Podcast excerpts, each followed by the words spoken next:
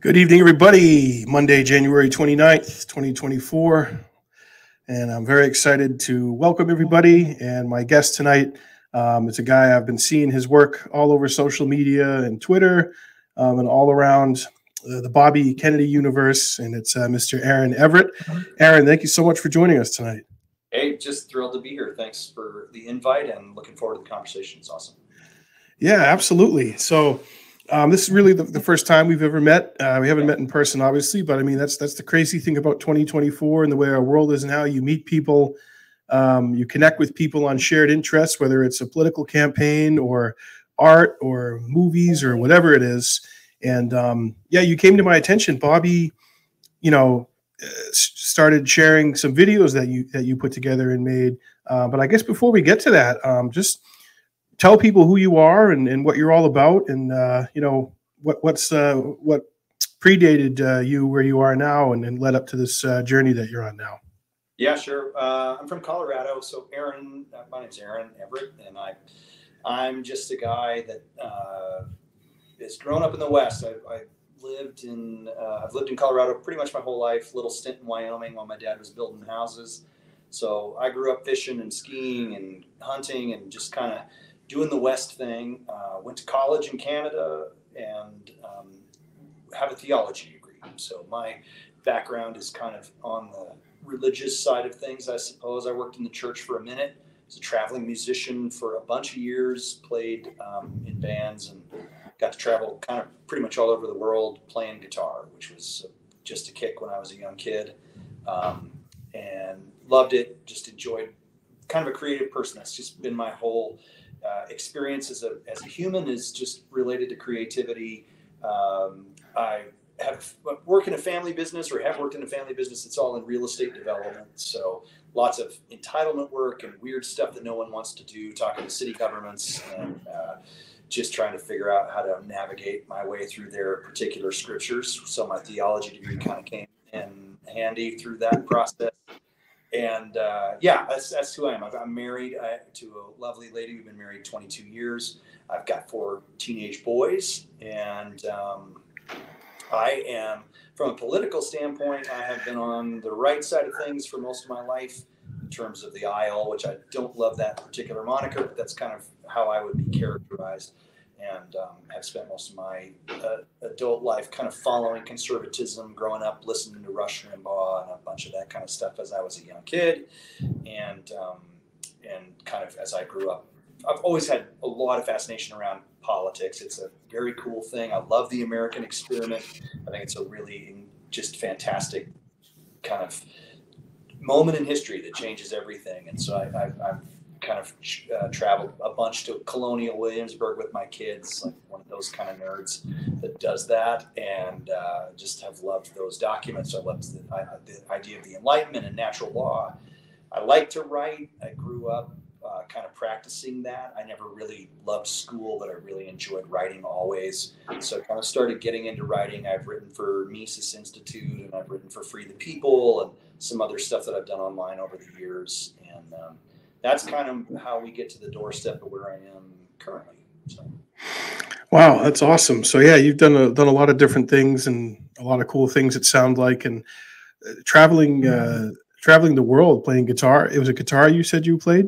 Yeah, yeah. So uh, it was great. I mean, I got to go to Israel, got to go to London and Italy and Canada and all over the United States, uh, driving around in my minivan, the United States playing playing music and uh, having a, living a good life. Wow. That's awesome, man. So what, what were your like musical influences? What like if you remembered the earliest record you had or tape or yeah, probably a record, like what what would like what would a couple of those be? So I I worked my first summer job when I was 11 years old in 1986 and I wanted to buy a CD player because that was kind of the big.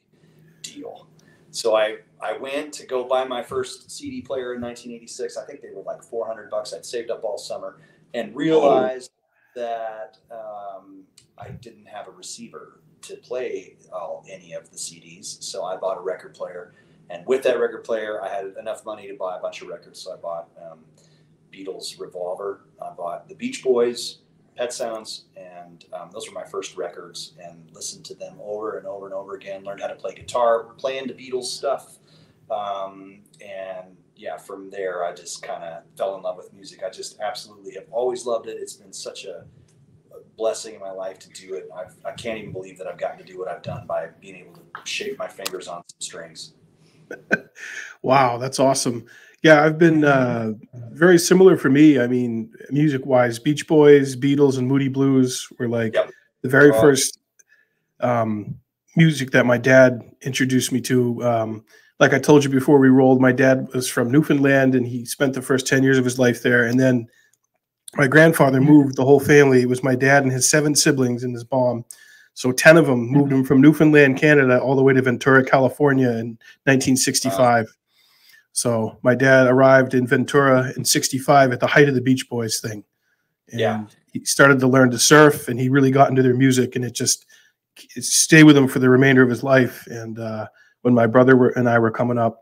Yeah, Beach Boys, Moody Blues, Beatles, and uh, amazingly, uh, when I was in high school, a teacher at my school, he he was like, wow, he was fascinated at the musical taste I had as like a 15, 16 year old kid liking the Beach Boys because we would do talent shows. My brother's a drummer and I'm a guitarist, and we'd play like Beatles songs and stuff like yeah. that in the talent shows. And he knew we loved the Beach Boys. And he's like, hey, uh, my my cousin actually is in Brian Wilson's touring band.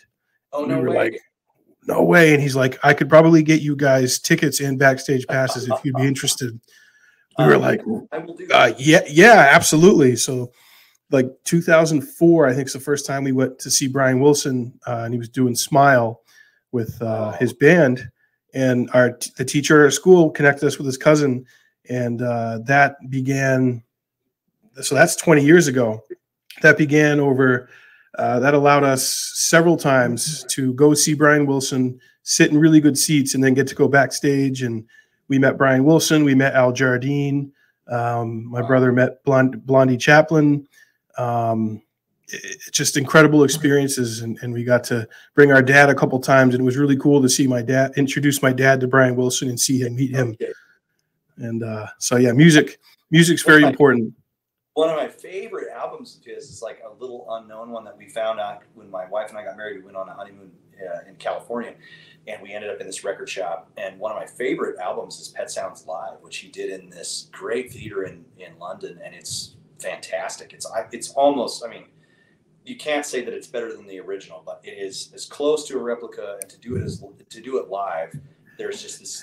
I'm so impressed by the album. It's one of my favorites. It's like a, a go-to for my wife and I. It's really awesome. Yeah, we had the good fortune of seeing Pet Sounds 40th anniversary in 1960. Uh, well, it came out in what 66? Yes, uh, somewhere around there, right before yep. uh, Sergeant Pepper. So yeah, 66. So in 06, we saw it at the Orpheum in Boston, and then for the 50th anniversary, we saw it again. Saw that Brian and his band perform Pet Sounds in its entirety, and uh, wow! By the time you get to Carol- Caroline, no, you're just like. Uh, amazing. Uh, yeah. So that's my that's my musical journey. We we still play. My wife and I still play music. We like to play church, but we also um, we did a project a few years ago called the Collectibles, um, and my wife just released an album actually this Christmas uh, that was just her singing. So it's been really fun to kind of.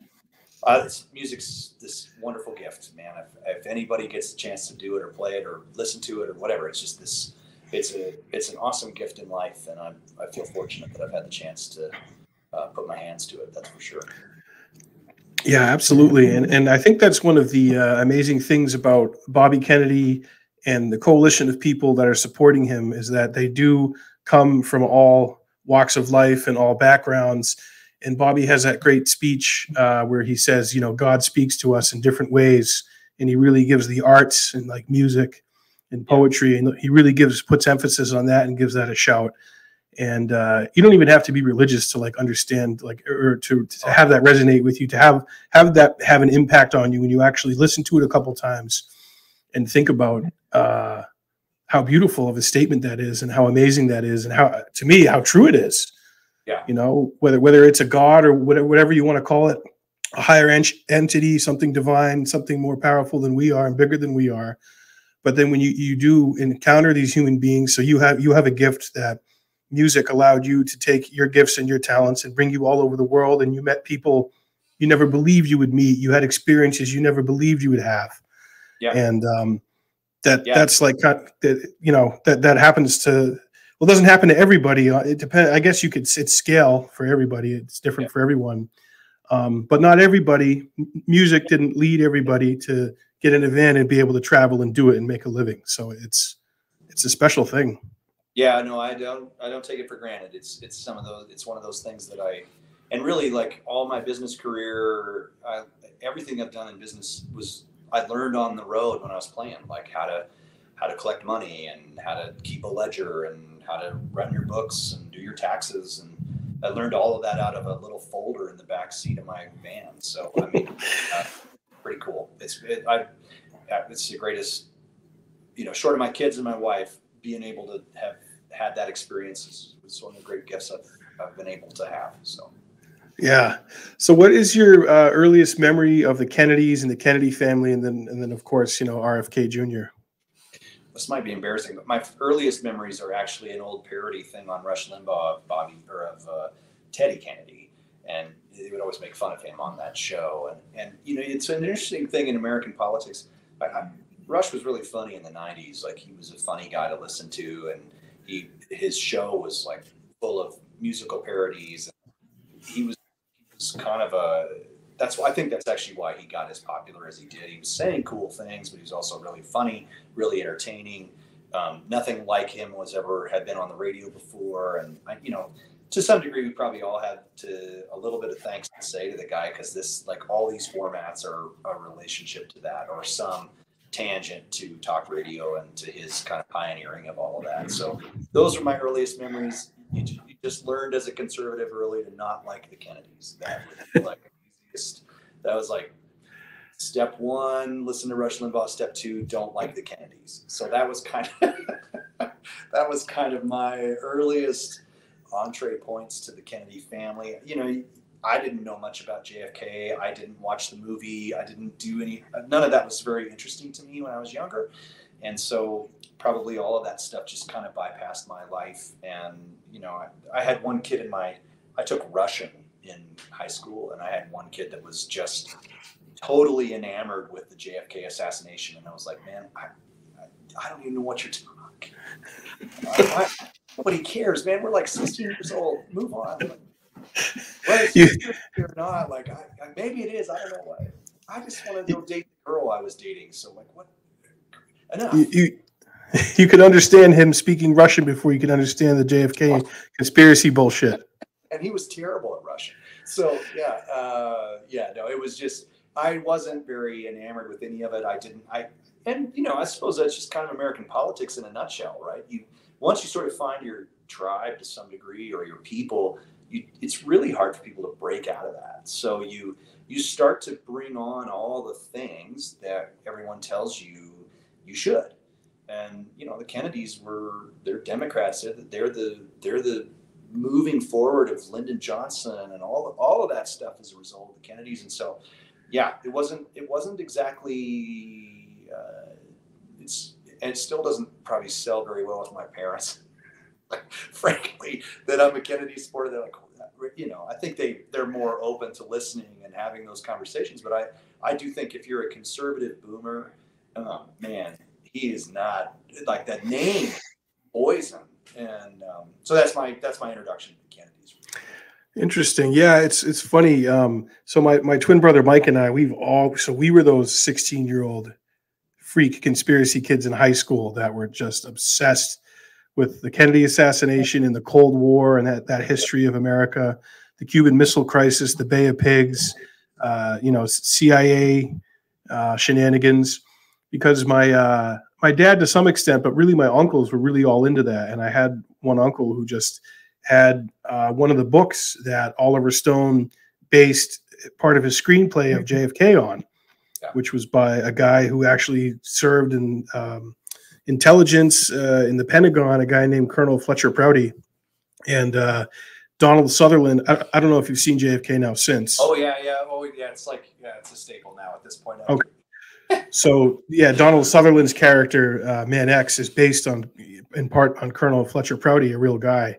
So I, I, you know, I was I was old enough to grasp that book. So my uncle gave me that book, and I read that, and that kind of just blew me away and floored me, and brought me into a whole other world of looking at politics and espionage and intelligence.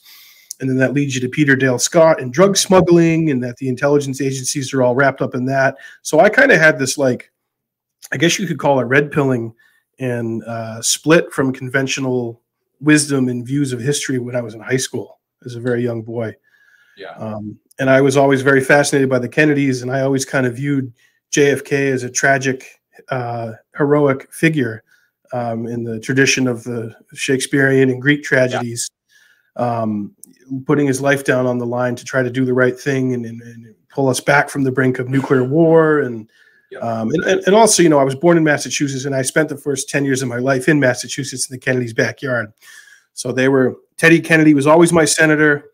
Yep. And the Kennedys were larger than life figures um, and dominated Massachusetts politics. So um, to flash forward to. I, I, certainly see them as that Shakespearean deal. I, JFK for sure, and, and Bobby's dad too, for sure. I see them as tragic figures in a, in a sadly tragic Shakespearean world for.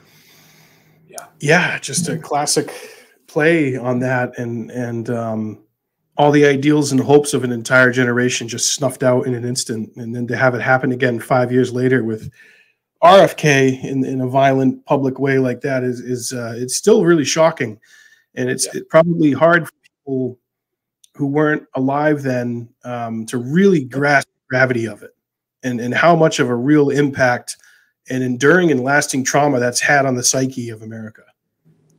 No doubt. Uh, yeah, certainly going back now. I mean, um, Bobby's candidacy, but it really even before that, I mean, moving into the COVID era, that's really where I first kind of came across him and sort of fell in love with what he was saying. And to now kind of go back and be sort of uh, watching these things, relearning these things with new eyes.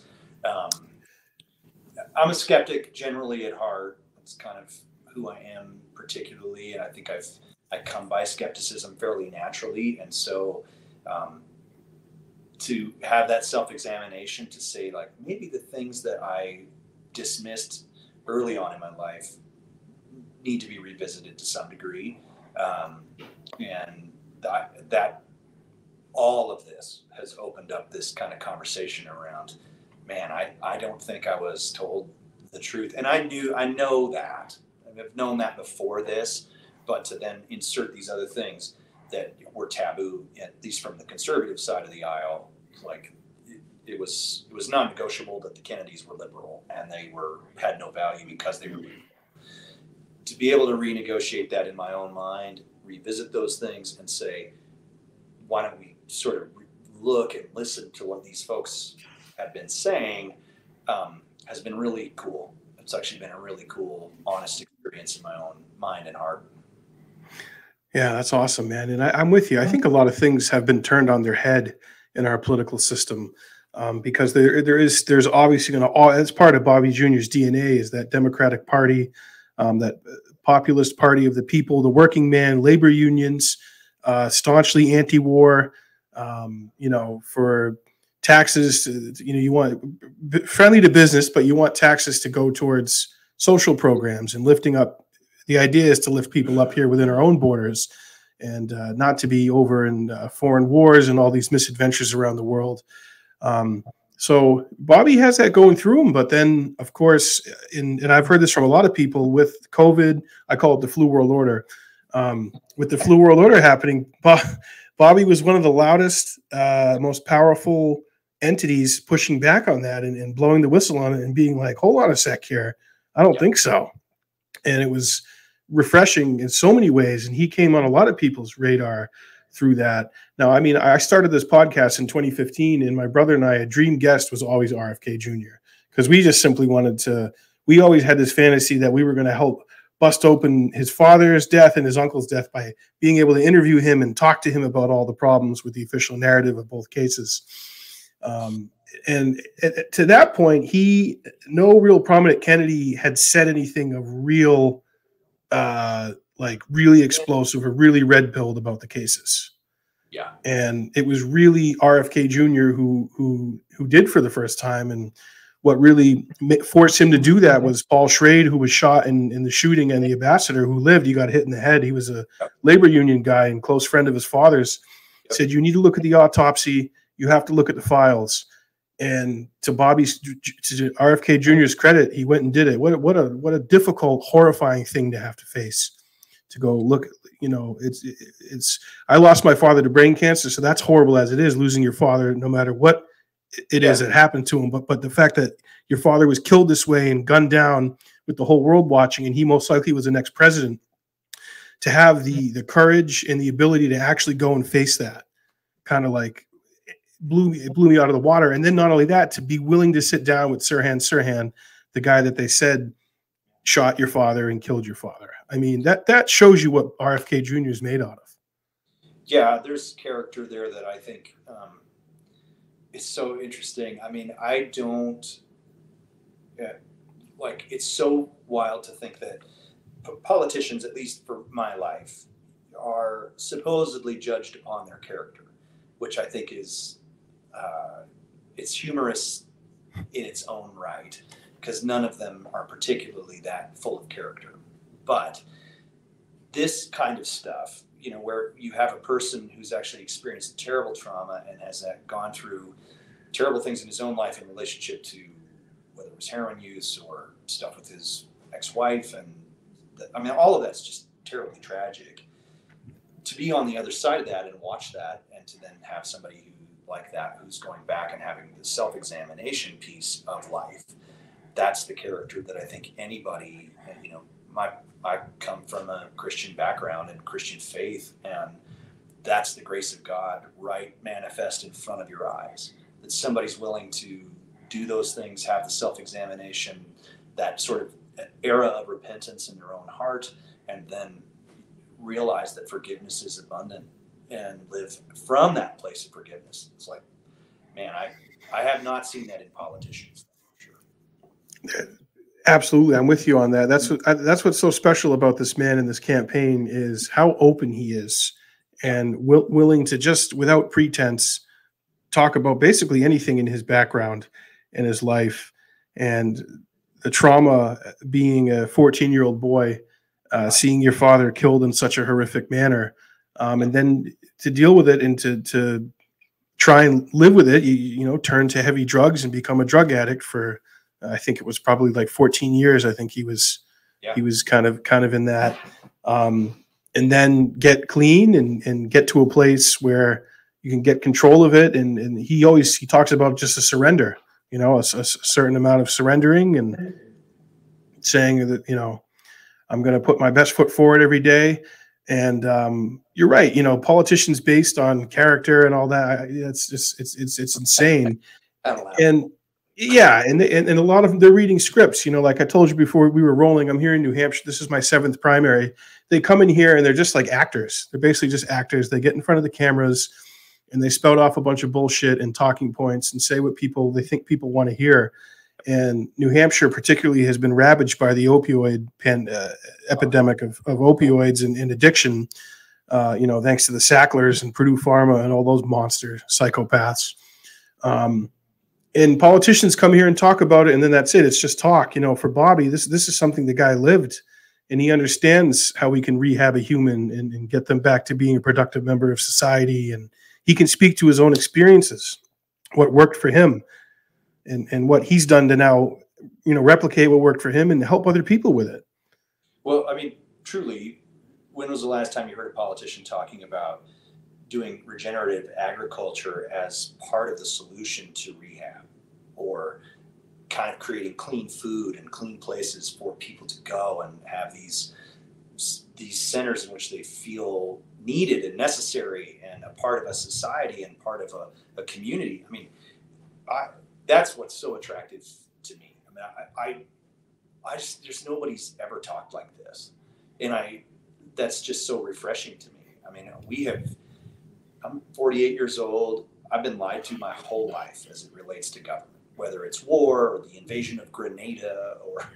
9-11 or what you know whatever we've been lied about everything it doesn't it doesn't matter. Even if even if everything that we watched on tv on 9-11 is the true story we haven't been told the true story right? I mean it's just you, you can't and you can't ask the questions and you can't you're just shut off. Everywhere you go down these roads you're just shut off. I i kind of my world to this is all through ron paul in 08 i i was um, yeah i mean i just he was the, if you talked about a red pill moment that was it for me. I mean i started hearing him talk.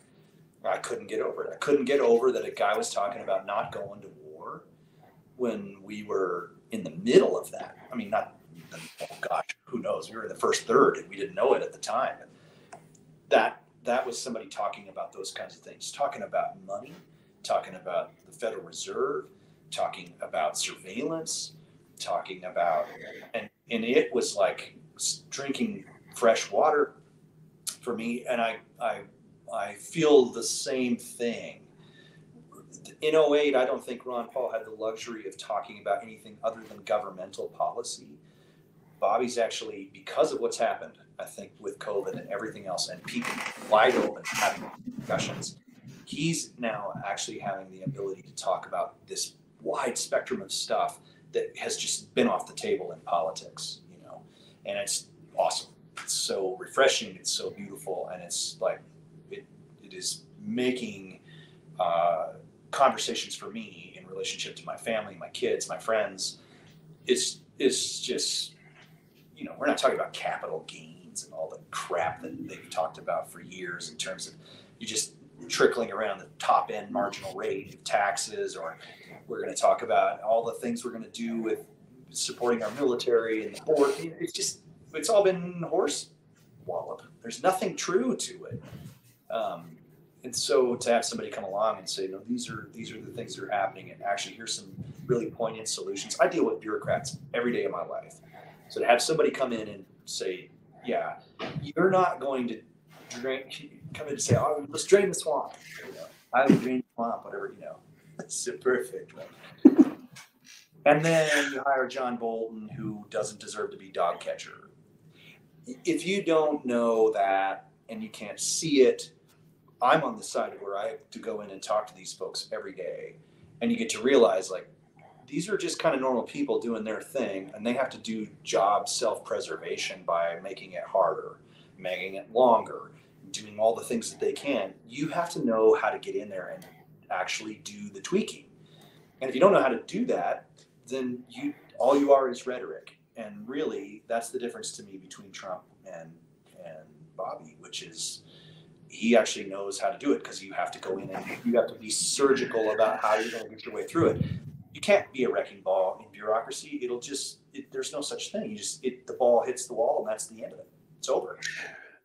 Yeah, well, yeah. Bobby Bobby says I have a PhD in uh, you know suing these guys and and, and yeah. warding out warding out corruption because he's done it as a lawyer, a litigator for forty years.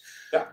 A lawyer, he understands these bureaucracies, how they work, uh, how they connive behind the scenes, how it's a revolving door of industry, and then those who are supposed to regulate said industry. Now, you know, Trump had he had like he had the right instincts about it and the right feelings about it, but that's not enough. You need you need to know that, like you said, these people, it's every day. You need to know the mechanisms and the gears of yep. government and the way it works. And Bobby is such a unique figure because the dude was born in he was born into the system. He was born inside of it.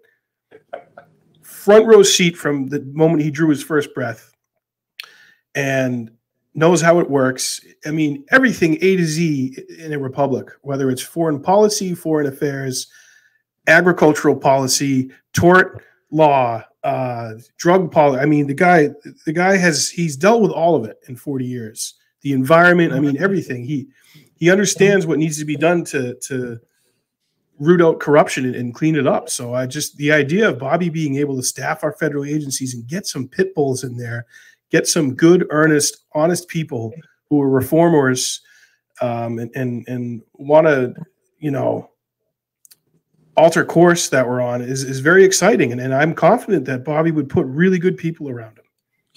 Yeah, if you think back through our lives watching politics, I bet there's maybe a handful of people that can speak extemporaneously off a teleprompter.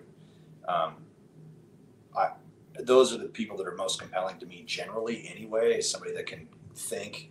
This guy's got like, he can go back through annals of history and recall it and remember the names. And it's, uh, it's something to behold. It's really cool. It's unique. He's actually, he's, he's a gateway. He's living history. He's a portal to our history as a country because of his family and who his family is and what they've done and what they were part of. Um, so it just when you're talking to him, it is it's really like that, man. He Bobby can just like tap into an ether, and something will trigger a memory in his mind, or he'll pull out a rare, obscure name of someone, and then you know you'll pretend, oh yeah, I know who you're talking about, Bobby. And then like later that night, I'll go on Wikipedia and I'll look that guy up, and I'll be like, holy shit, man, he remembered that this like obscure bureaucratic guy who for like three years was in the Department of Labor, but then got a sweetheart uh, gig at corporate at Pfizer. You know. Yeah and and, and Bobby will he'll be able to connect that and put that together, and and and realize things are so bad because of so many people like that, and because it's a system now that just functions on um, bribery and mm-hmm. corruption and greed.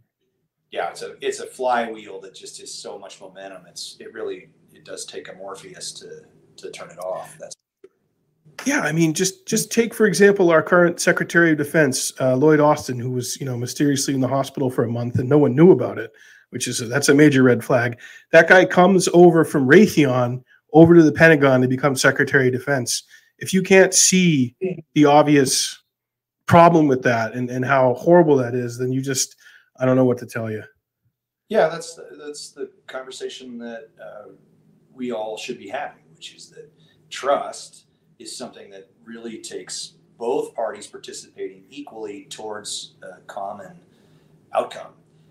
If you don't, if one side of the aisle never, ever plays in the world of trust, then you have nothing. You have no society. There's no, there's nothing to trust. And what they've created is just a is just a flywheel of distrust. And so every time you think you get a little bit of headway, every time you think you get a little bit of room or traction, like, okay, well, maybe there's some honest people, it just comes and clips you off at the knees again because that's the system. That's what it is. And you can't, it's just, it's just a series of disingenuousness that you can't overcome. And, but, yeah. but have this unique voice at this very moment that's saying, might be able to do it if we if we work hard enough to get it done. Yeah, if we get, if we give it a shot, and uh, absolutely on Ron Paul, man, I had the honor of working on his campaign here in 2012 uh, here in New Hampshire, and we came in second place with 24 percent of the vote um, behind Mitt Romney, the uh, the Mormon mafia. Um, you know, all, all, his money and his Ken doll hair and his talking points and uh, that rock that rock ribbed conservative. Yeah, Trump Trump's like Mitt Romney. I have a Gucci store on Fifth Avenue that's worth worth more than him, Aaron. Okay, he's a he's a lightweight. He's a total lightweight.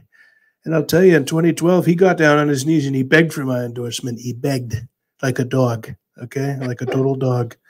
He did, Aaron. Oh, um, but yeah, Ron Paul is one of the just one of the most badass dudes to ever walk the halls of power, and to he he really put a light on things that are are what ails us as any doctor could do. Um, one of the doctor, doctor No Doctor No cured my apathy was a great shirt I saw a lot during that campaign, um, and oftentimes you would have uh, Ron Paul and Dennis Kucinich as obviously they come from opposite ends of the spectrum, but very much have a lot of um, connective tissue and how they approach government. Um, and and you know having I know I know I know Dennis more than I do Ron Paul personally, but you know I know Ron's people and um, you know I obviously worked for Dennis on the campaign and I, have known him since I was in high school. I first met him in 06. Um, so those guys are proof that decent humans who are not reptiles can get in and and and can actually you know can real can shake some shit up and can can do some things. I mean, you know, Ron Paul talking about obviously we want to abolish the Federal Reserve, but auditing the Federal Reserve. Um, and you know, there's not a lot I like about Bernie Sanders, but he had the Senate bill version of that. He worked with Ron Paul on legislation to audit the Federal Reserve. Um, so that's kind of what we're seeing with the Bobby campaign is, is left and right people who maybe a couple cycles back maybe wouldn't be um, political bedfellows or wouldn't be part of the same campaign but Ron Paul did bring a lot of that those kind of people together, and Bernie did to some extent. But I really feel, and like you said, how Bobby is unique is that this is a unique moment where we can get a coalition of those kind of people. Um, and it, boomers, you know, how we're gonna how we're gonna reach boomers. I mean, Bobby's saying, you know, show them Joe Rogan, show them the three hour. Try to just try to get them to sit down and watch the three hours of Joe Rogan. And uh, I, it's worked for some people. Yeah, for some, for sure. I, it is an interesting. I the, the last, well, not the last one, but one of the last, second to last video I did, I tried to put him into 90 second clips. Tried to put Bobby into 90 second clips, and it's tough to do. Um, you know, I missed some things for sure, but that that's been a conversation. Like, how do you reach folks that just won't do anything but listen? Like, the worthiness of their American Republic is 90 seconds, which is it's its own embarrassment on its own level, but that's where we're at. So um, that's the piece that I feel like if you can try to do what we can to reach people who won't sit down and listen to three hours of Rogan, um, it's important. Right. Right. Well, I'm glad you mentioned your videos, Aaron, and and I want to show a couple of them. If that's cool.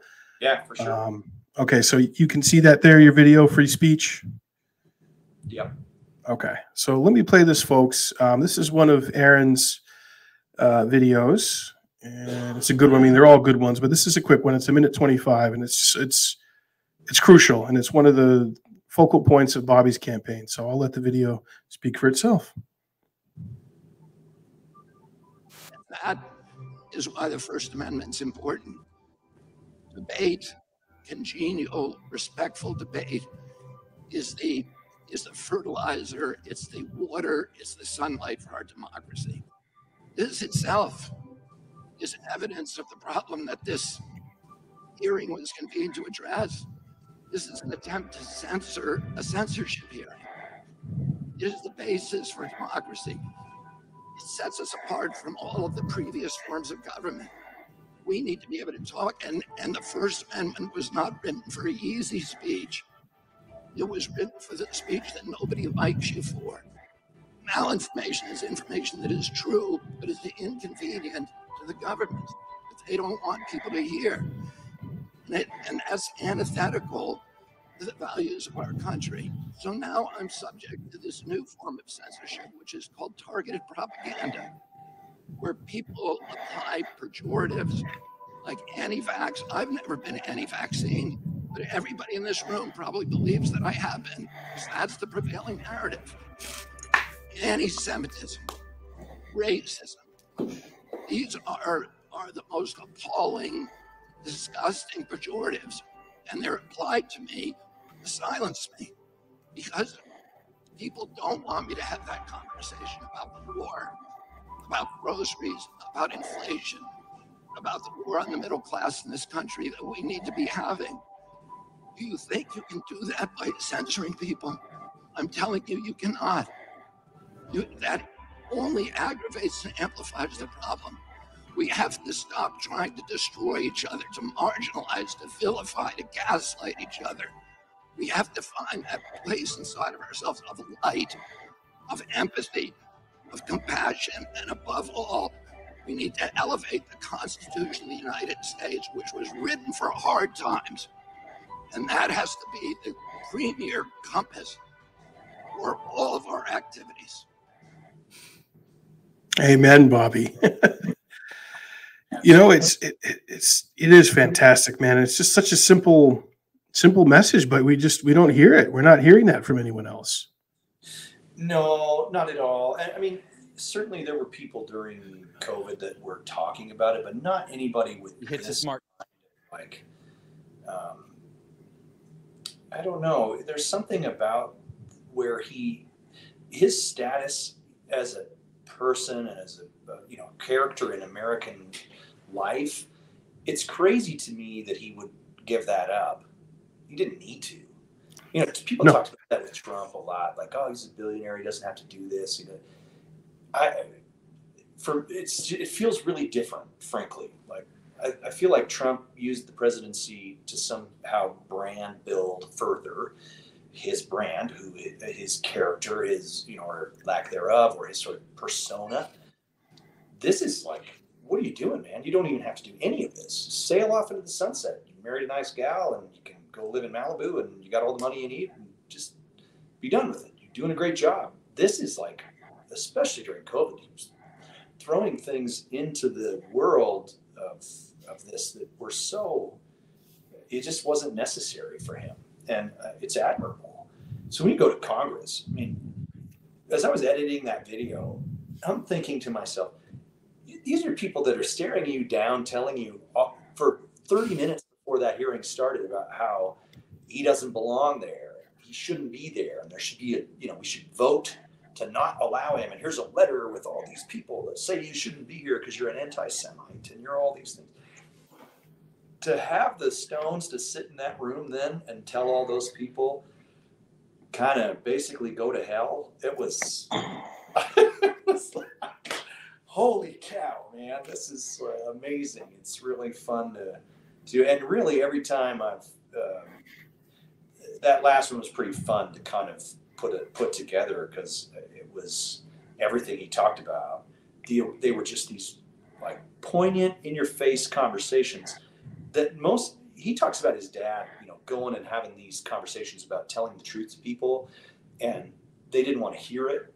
And then by the time they're done, they're applauding I kind of feel the same thing is happening. I mean, he's telling the truth to people, and you're going, uh, I don't, I don't know that I want to hear this, but if I listen long enough and I'm willing to listen and hear it out, the logic is all there, and um, it's been, it's yeah, it's just really cool to see somebody. The long format thing is so fantastic. So. Yeah, he he's doing circles around the other candidates. I mean, you know, first of all, Biden, they just they got him on a tight schedule and they they give him whatever drugs they're going to give him in the morning. And as Trump says, you know, Biden, he's well, he's wandering around the White House, probably naked, looking for his ice cream and his pills. I mean, the Biden thing is elderly abuse, in my opinion. At this point, I feel bad oh, almost so, for like if you're his wife, like pull him off the stage and let's be done yeah. with this. So like, it's, it's, it's, okay. Like you got to be president. Uh, good for you. I mean, that's a really that's a really big thing. You got to do it. So go be go enjoy the last ice cream cones you're going to have for the next few years. You know, I, yeah, it's it's really I would agree with you. It's total elder abuse. Like, who, where are the where's his wife or his children to say like, no, Dad, we're done. You know, that's that's its own. It's shameful. It is. It's its own tragedy. Yeah. You're actually a guy that spent a lot of years in public service. I didn't always agree or probably didn't agree with him very much, particularly across the course of his career. But the people of Delaware did, you know, and they voted in, him in a bunch. And so, on some level, like the guy's been a public servant. Let, let him have some time here. Like this is uh, sad. He's he's been a creature of Washington for half a century. Yeah. Wow. That's yeah. it. That's all the and the guy's 80, 81 years old. That's basically what he's done his entire uh, career. His whole life has been yeah. that. Um, yeah, Bobby, you're right, man. I've seen people who were very skeptical, but I invited them to events. I said, just come and listen to him, ask him a question, come and hear what he has to say. And they're like, yeah, there's there's some stuff that I'm kind of not into, but man, I'll tell you, majority what he said is like right on. And instead of um, buying the propaganda, like Bobby talked about in that video, um, what's it called? Uh, what was the word he used? Malinformation. Yeah, that that that that BS, the the labels, anti-vaxxer, conspiracy theorist, uh, crank, nut job. I mean, that, that's we know that's all BS, but that's that's the script that the legacy media is is following against Bobby. Um, but when people go and listen for themselves or check out any of the long form podcasts he's done, they come they come out of it with a much clearer picture of what he's all about. Yeah, totally. It's it's actually partly. I mean, not to bring it back to those those videos, but like I'm I'm feeling very much like this is a moment for storytellers in our in our time. Um, we haven't done a very good job of telling the American story, not to our children, not to the people that are immigrants, not to people who would want to come here or be a part of our culture or our life. We haven't told that story very well. We've projected a lot of things around the world that are bad stories. Um, we've been at war pretty much all of my children's life, if not long, you know, certainly longer than that. Um, we are we've ruined the money supply for everybody around the world um, for all sorts of reasons. so our projection of who we are as a as a country is not the heroic world that um, people have talked about, and I I wanted to start telling that story, um, and so I yeah I don't know.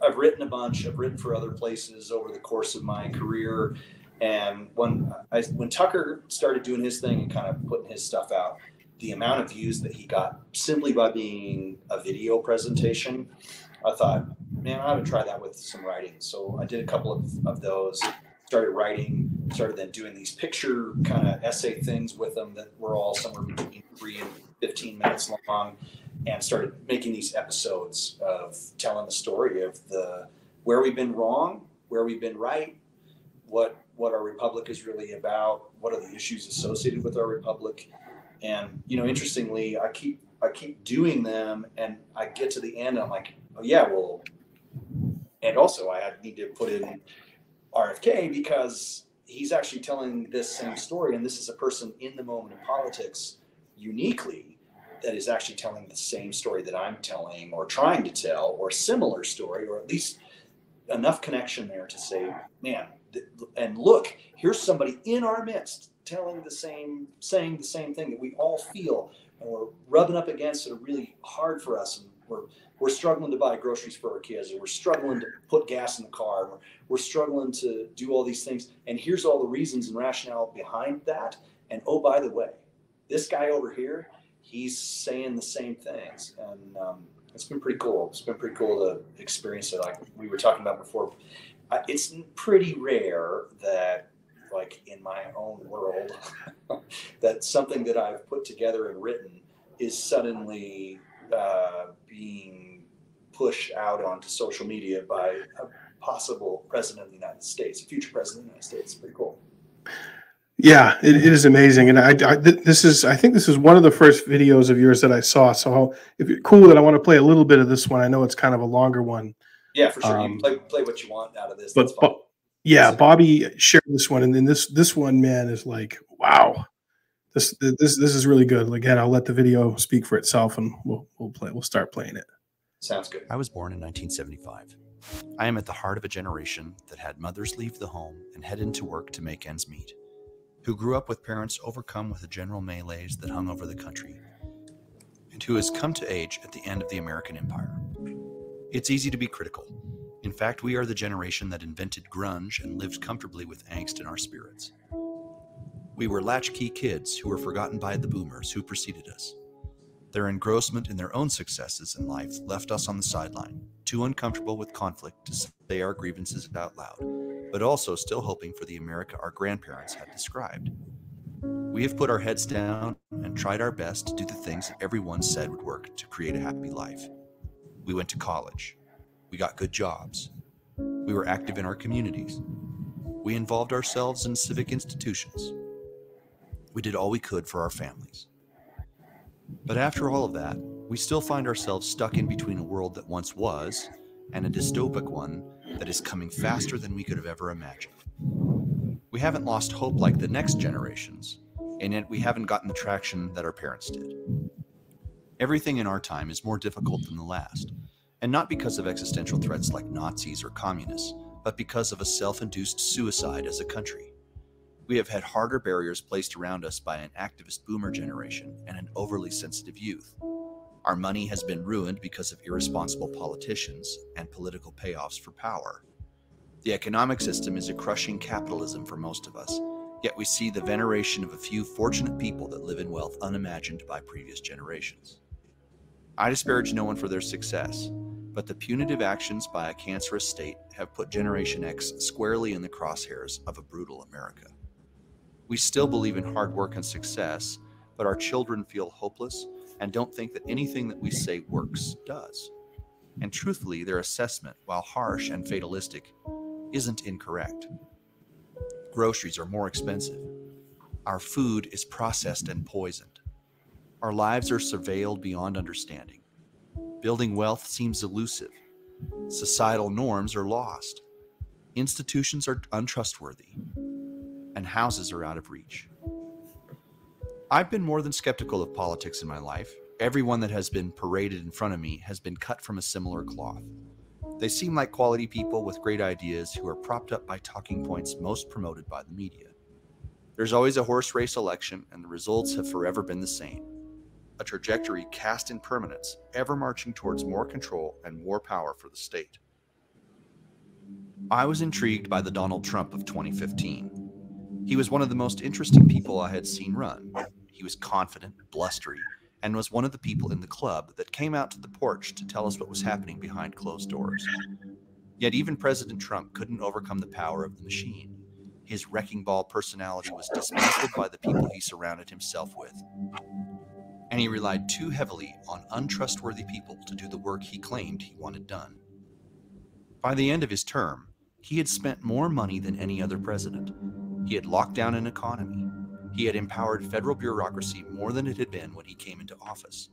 And anything that had to do with the loss of his election came as the result of having a country locked down and frustrations pent up. Arriving at January 6th, the machine knew what they had been able to destroy, and no matter what came next, Trump had been ground up and spit out. His current revenge tour will not end the way his followers hope, and elections will appear stolen, the media will still be crooked, and Trump will fade away as a graciousless man whom the political system destroyed. I've made it clear that my choice in this cycle is Robert F. Kennedy Jr. I've come to that conclusion not because he has all the talking points of politicians down, or because he's 12 years the younger of the youngest candidate currently running. I've come to that conclusion through a careful and elongated study of his actions. The things he is talking about are the things I resonate most fervently with as a Gen X American. He's discussing endless wars. He's discussing Bitcoin. He's discussing the rights that have been lost. He's discussing free speech. He's discussing corporate agency capture. And when he's talking about them, he's not just nibbling around the edges of a policy, but instead showcases his deep understanding about how any subject works. No one understands and articulates solutions to the problems we face as a country as well as RFK Jr. He's actually worked in the field of law for the last 40 years, suing the agencies and the corporations who have been unscrupulous in their treatment of the average American. He has a surgical precision about his solutions that gives us the best shot to begin to unwind this metastasized monster. I believe he understands the agencies that have built a prison for the well behaved citizen and knows their inclination and adoration for power. He understands the shadow world that has been created with illegal immigration where the non citizen is the beneficiary of misbehavior and the citizen is burdened with the humanitarian and financial crises. As a candidate, he discusses the revolving door of regulator and board member and how the crony system comes at the expense of the American. No one in my lifetime has better articulated the angst of my generation. We were just becoming adults when the towers came down. We were just having children when the housing market collapsed and nefariously consolidated into the nationalized institution it has become. We were just sending our children into high school when the federal government made it permissible to lock everyone in their homes, cease educational operations, and obliterate the value of our dollar by paying everyone to stay inside. We've lived our lives surveilled by our own expensive ankle monitors, clicking yes to the terms that sign our rights away to a corporate state, to be sure to post on social media for our next like. This is the world we are navigating as a generation, and for once there is a politician who has traction gumption to move outside the norms, and boldness to speak about the ills that have befallen us. He has the voice to disrupt the entrenched and the capabilities to bring the ship upright from her side. When someone finally speaks as a representative, it becomes incumbent not just to listen, but to act. Our republic demands it. Our future will not exist without that action. This time, I want a surgeon with precision who is lighting up the possibility within me that there might be hope for the flywheel of political punishment to lose its momentum. In the recent weeks, I've been reminded of his father's own speech about the gross national product and how those words were a powerful call to the people of that generation. If we listen closely, we can hear not what just could have been, but what might still yet be ahead. My generation wants a different option to measure our lives by. We are tired of the Homo economicus life. We want an America for our children that measures the things that make life worth living. Too much and for too long we seem to have surrendered personal excellence and community value in the mere accumulation of material things. Our gross national product now is over $800 billion a year. But that gross national product, if we judge the United States of America by that, that gross national product counts air pollution and cigarette advertising, and ambulances to clear our highways of carnage. It counts special locks for our doors and the jails for the people who break them. It counts the destruction of the redwoods and the loss of our natural wonder in chaotic sprawl. It counts napalm and it counts nuclear warheads and armored cars for the police to fight the riots in our cities. It counts Whitman's rifles and Speck's knives and the television programs which glorify violence in order to sell toys to our children. Yet the gross national product does not allow for the health of our children, the quality of their education, or the joy of their play. It does not include the beauty of our poetry, or the strength of our marriages, the intelligence of our public debate, or the integrity of our public officials. It measures neither our wit nor our courage, neither our wisdom nor our learning, neither our compassion nor our devotion to our country. It measures everything in short, except that which makes life worthwhile. And it can tell us everything about America, except why we are proud that we are American. Man, that is, dude. I, I, had I had to show the whole thing. Sorry, sorry to make you sit through your own work. Uh, it's okay. I I love that ending. I that was that that's been one of my favorites that we that I did. I I don't know. It's like it, it's hard not to get emotional about what might be, right? I mean, that's that's the piece of it that's most I think most touching to me is that um, I got four teenage kids, and and they got robbed, man. They got robbed by this deal. By they got robbed Yeah. by COVID. They got robbed by like doing all the things you're supposed to be doing when you're 16 years old, going out, hanging out, having fun, playing, graduating, and driving cars, and all that. And it was all robbed by these monsters, man. And I I can't. So when I hear somebody talking about the things that actually mean something to my kids. That's a different world. It's a different place to be. I love that last speech because it's still true today.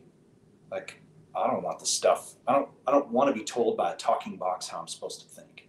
I don't want to be told by a talking box not to sell kids toys to my kids.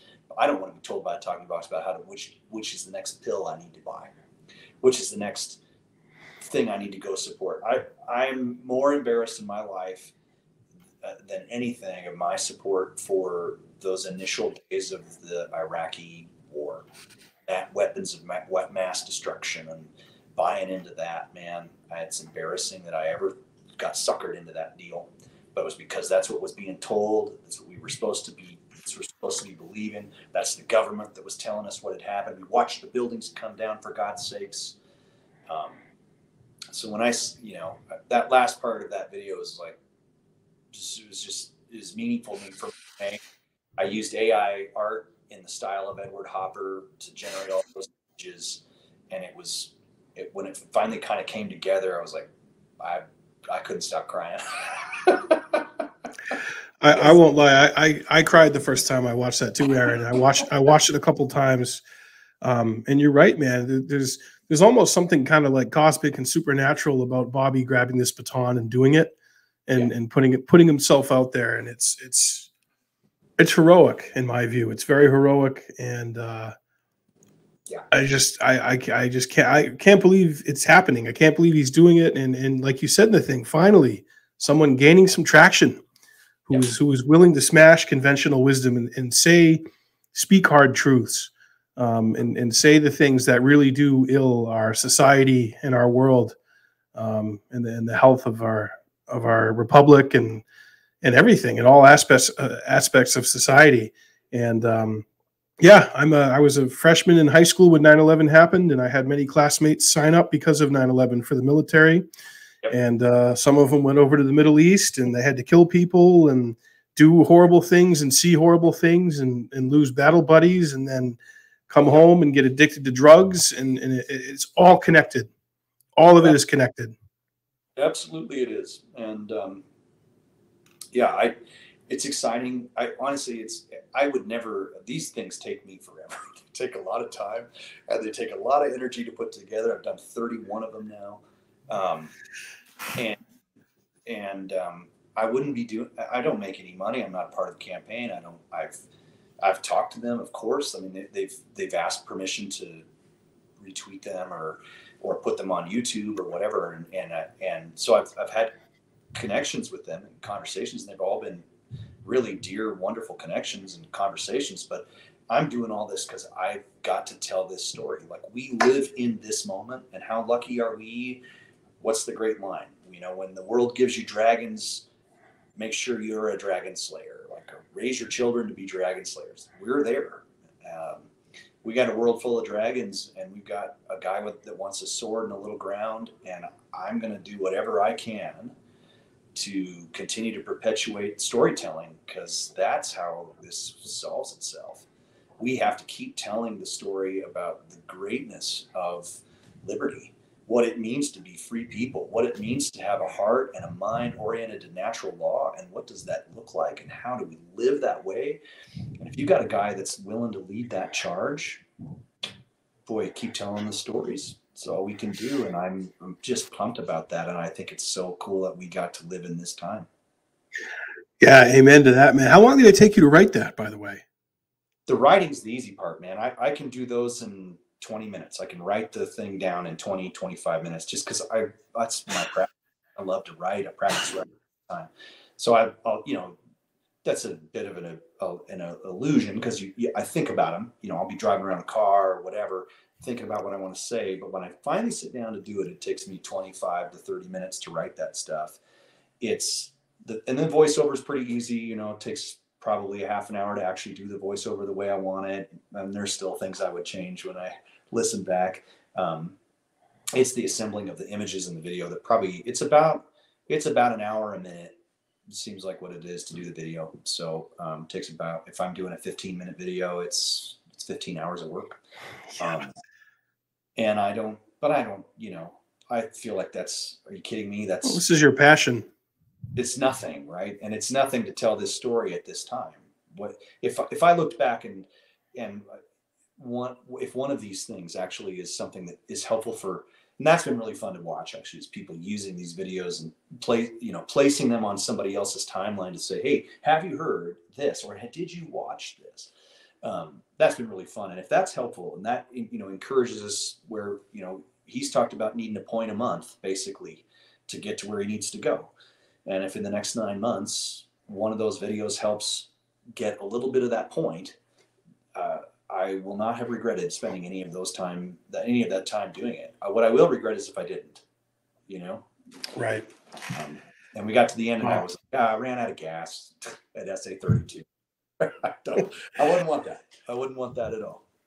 Yeah, well, it's it's appreciated, Aaron, and you know I want to thank you for it. The passion comes through, and I, I, know what I'm hearing and the images I'm seeing is is is a big part of who you are and what you what you're feeling, how you feel, and what you what you know, your truth, and you know that the message you want to get across, and it's really important. And what's so refreshing about it is it's it's not the same tired bullshit that you get beat over the head with by these political campaigns and and by these stupid frivolous, vapid, shallow ads that don't say anything. They spend millions and millions of dollars on them, and they're, they're the worst crap that you could, you would ever imagine. Your video, you're just you're a regular dude, and that's from your heart, and that's that's how you feel and what you believe and know to be true.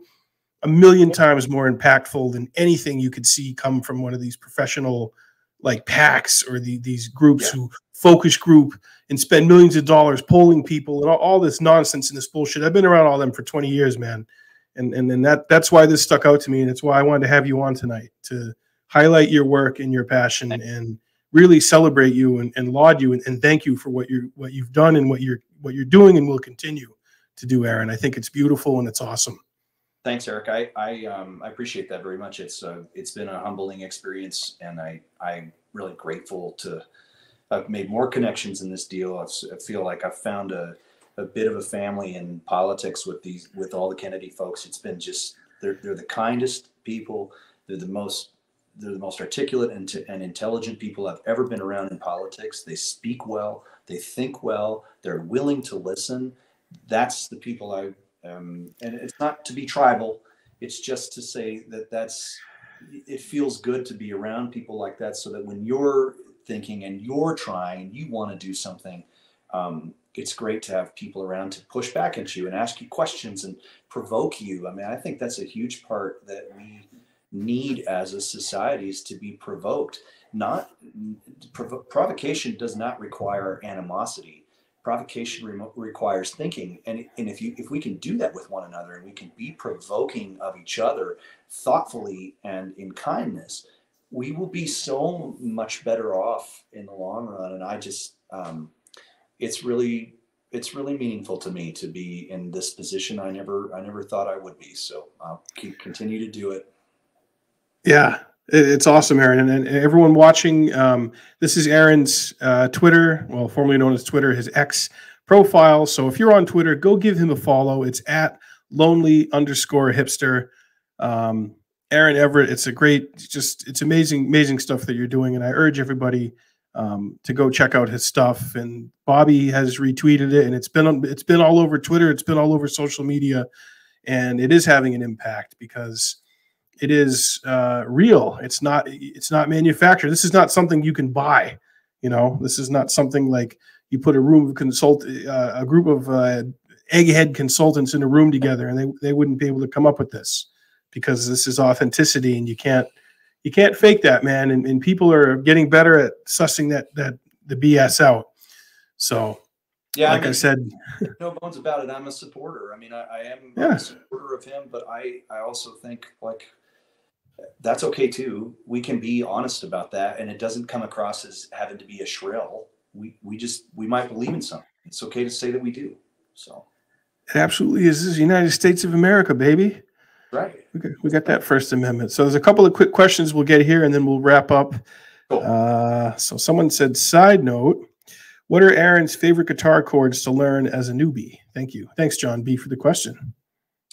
Oh, uh, you know, actually, some of the some of the things that actually make your hands work better in guitar are to learn some of the. They're a little more challenging, but there's like half diminished chords on the guitar and augmented chords, both of which just are same shapes. They're kind of oddball shapes, but it makes your fingers stretch quite a bit, and that um, those were like kind of breakthrough chords for me. So even if you're a beginner and you're playing G, C's, and D's to supplement those chords. They're in Beatles songs a lot. So augmented chords and um, and half diminished chords. They're, they're all formed the same on the guitar all the way up and down the neck.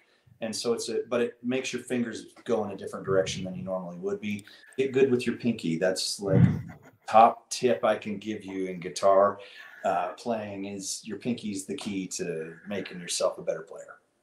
Yeah, George Harrison called them the naughty chords. Yeah. And uh, he used them, a lot of them on All Things Must Pass, his first solo album. Yep, they're really fun, and it, it kind of exploded my mind past just playing. Yeah, church songs are all the same five chords, so um, or rock songs pretty much all the same. So when you can move into that, it makes your playing just a, a really cool thing. Yeah. As a beginner, learn all the open chords in major and minor, and then learn the bar versions. Absolutely.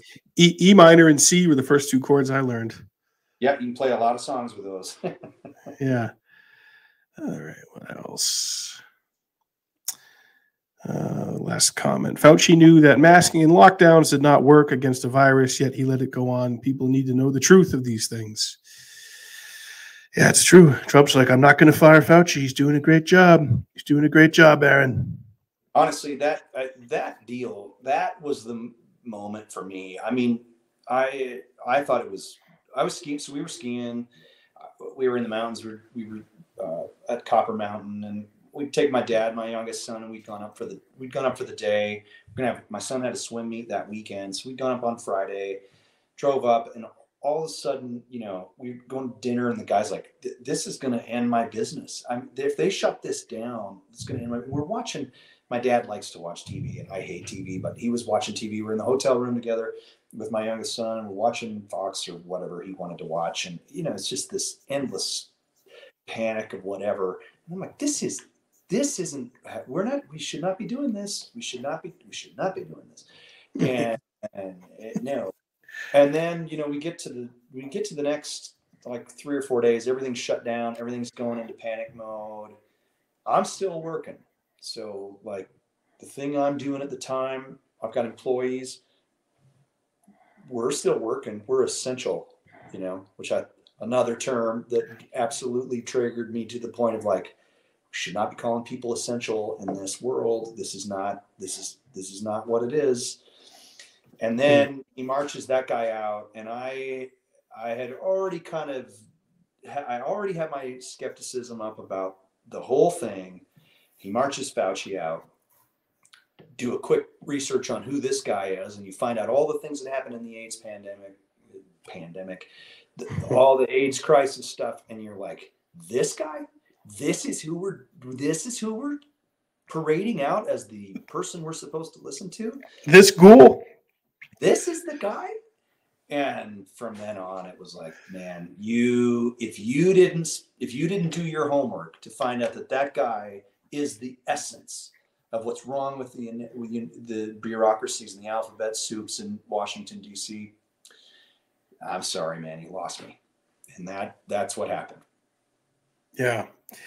Well, we'll we'll leave it there, Aaron. Uh, you know, again, I want I want to thank you for coming on and hang out with me after I end the live stream, so we can just chat, chat a little bit after. But uh, everyone, that's Aaron Everitt. Uh, like I said, check him out. He's making great videos.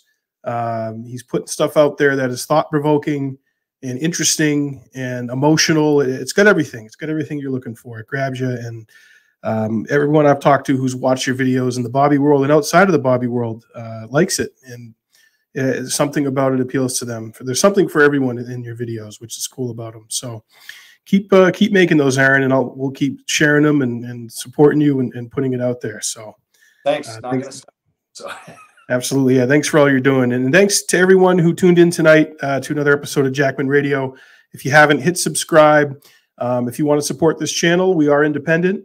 Um, the, the, best way you can do it, if you're inclined monetarily, is patreon.com slash Jackman Radio. Five bucks, 10 bucks a month. Any amount you can do helps. Um, it helps fund projects like the amazing interview I got to do with Robert F. Kennedy Jr. back in April. I hired a camera crew, had it professionally done. Um, and it's, you know, it's Trump would say, I don't want to say this, but I'm going to give myself an A plus, Aaron. Okay. How's that? It's a very good one. I like that. How's that? Yeah, I'm going to give it an A plus, Aaron, like your videos. Okay. Uh, but thanks, thanks for tuning in, folks. And the audio will be up on all our platforms for this, and we'll be back with more interviews and more episodes very soon. So everybody, be safe, take care of each other, and have a great rest of your day. Thanks, Eric. Thank you, Aaron.